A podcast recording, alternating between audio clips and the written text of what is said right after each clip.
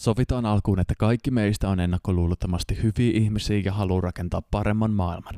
Tässä sarjassa mä kommentoin ja kopioin Jussi halla blogia nimeltä Skriptakirjoituksia uppoavasta lännestä, ja tänään pohditaan sitä, että miltä kuulostaa ja näyttää suvaitsevaisuusfasismin synkin ja pimein äärilaita. Ja vaikka teksti onkin vanha, niin aihe on edelleen ajankohtainen ja on tärkeää ymmärtää, että tällä tavalla ajattelevia ihmisiä oikeasti on meidän yhteiskunnassa korkeissa asemissa. Jussi halla kirjoitti paljon aikoinaan vähemmistövaltuutettu Mikko Puumalaisesta, joka aloitti oikeustaistelun Mikko Ellilää vastaan liittyen nettikirjoitteluun. Puumalainen on sanonut aamulehdessä seuraavaa. Sitaatti. Syrjintään puuttuminen edellyttää tuntuvia keinoja. Erityisesti tulisi puuttua niiden toimintaan, jotka pyrkivät julkisuuden avulla ylläpitämään maahanmuuttovastaista asenneilmastoa. Muun muassa nettirasismiin tulisi puuttua kovalla kädellä. Sitaatti kiinni halla pitää tässä outona sitä, että puumalainen haluaa kriminalisoida ja pakkokeinoilla tukahduttaa maahanmuuttovastaisen asenneilmaston, eli juuri ne maahanmuuttovastaiset asenteet, mitä Jussi halla ja perussuomalaiset yrittää pitää yllä ja jopa nostaa kansan suosioon.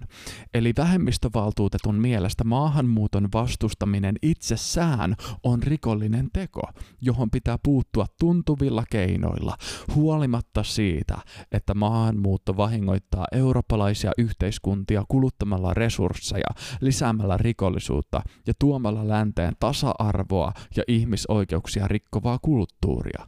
Puumalainen ei myöskään vaadi, tältä pakkokeinoilla kitkettävältä maahanmuuttovastaisuudelta sitä, että se olisi väkivaltaista tai rasistista, vaan riittää se, että vastustetaan maahanmuuttoa.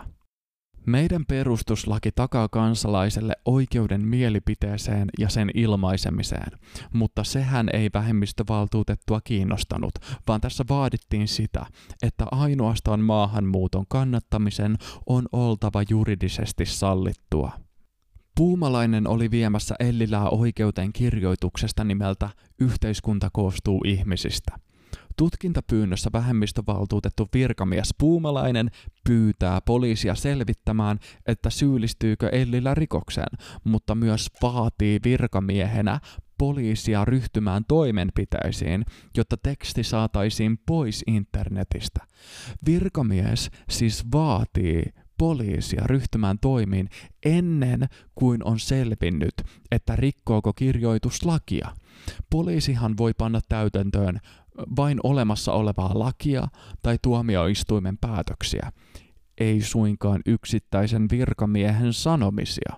Suomen laki myös kieltää ennakkosensuurin, mitä puumalainen tässä nimenomaan vaati poliisilta. Erityisen älykästä ei ole myöskään se, että puumalainen tutkintapyynnössään vetosi siihen, että maahanmuuttajien oli todettu tekevän paljon rikoksia ja elävän pääasiassa yhteiskunnan siivellä. Näihin vetoamalla valtion virkamies pyrkii kriminalisoimaan tosiasiat. Tällä logiikalla myös tutkimuksen tekijät ja tutkimuksen julkaiseet työ- ja oikeusministeriö – syyllistyisivät rikokseen. Puumalaista häiritsi Ellilän kirjoituksessa myös kohta, jossa todettiin seuraavaa. Sitaatti. Jos kaikki Euroopassa nykyisin asuvat, ei-valkoiset, muuttaisivat takaisin alkuperämaihinsa, rikollisuus vähenisi Euroopassa useita kymmeniä prosentteja. Sitaatti kiinni. Puumalaisen mielestä tämä oli siis kiihotusta kansanryhmää vastaan, vaikka maahanmuuttajat tekevät 20-90 prosenttia Euroopan kaupunkien raiskauksista, ja me kaikki tiedämme, että rikoksien tekijät poistamalla rikokset tyypillisesti vähenevät. Halla-ahon mukaan puumalainen pyrkii siis kriminalisoimaan epämiellyttävän tosiasian. Ajatteluvirheeksi halla määrittelee tässä sen, että supakkitiedostajan mielestä kunnianloukkaus ja rikos tapahtuu silloin, kun väite tai teko loukkaa toista ihmistä, riippumatta siitä, onko väite totta vai ei. Tällaisessa maailmassa toisen oikeudet loppuu siihen, mistä toisen tunteet alkaa. Me jouduttaisiin kieltämään kaikki, mikä saattaa vähänkään loukata ketään ihmistä tai ihmisryhmää. Tällaista maailmaa ei voida tietenkään rakentaa, koska ristiriita syntyy esimerkiksi jo siinä, että muslimeja loukkaa se, että kristityt pitävät Jeesus Nasaretilaista Jumalan poikana, ja kristittyjä loukkaa se, että muslimit eivät pidä Jeesusta Jumalan poikana. Sanomisten laillisuutta ei siis voi määritellä fiilisten perusteella, vaan pikemminkin sillä, että onko niistä aiheellinen peruste loukkaantua. halla mainitsee aiheelliseksi perusteeksi esimerkiksi sen, että väite olisi yksiselitteinen valhe. Mikko Ellilän tekstin väitteet eivät olleet valheita. Toinen syy voisi olla se, että väitteen tarkoitus on yksiselitteisesti loukata, mutta tästäkään ei ole Mikko Ellilän tapauksessa näyttöä.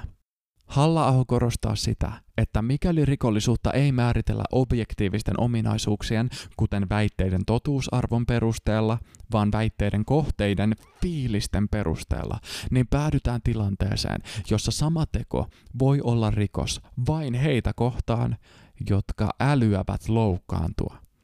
Islamin arvostelu olisi siis rikos, koska muslimit loukkaantuvat, mutta kristinuskoa voi haukkua laillisesti, sillä kristityt eivät ala järjestämään mielenosoituksia.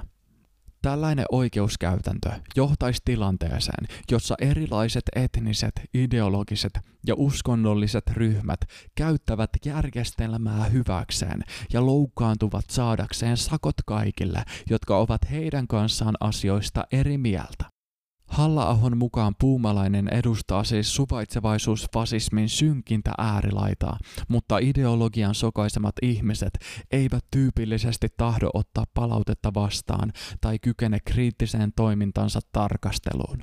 Ongelmallisinta ei ole se, että virkamies toimii väärin, vaan se, ettei valtiokoneisto pysty suojelemaan itseään tällaiselta ja virka-asemaa väärinkäyttävät tuliskin poistaa virasta.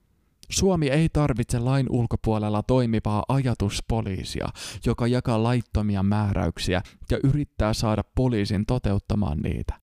Kansalaisten olisi hyvä ymmärtää, että oikeusvaltio perustuu siihen, että virkamiehet kunnioittavat lakia ja noudattavat sitä. Jos mielipiteen vapaus halutaan romuttaa, niin se tulisi tehdä perustuslakia muuttamalla, eikä oman valtansa lisäämisen pyrkivän virkamiehen toimesta.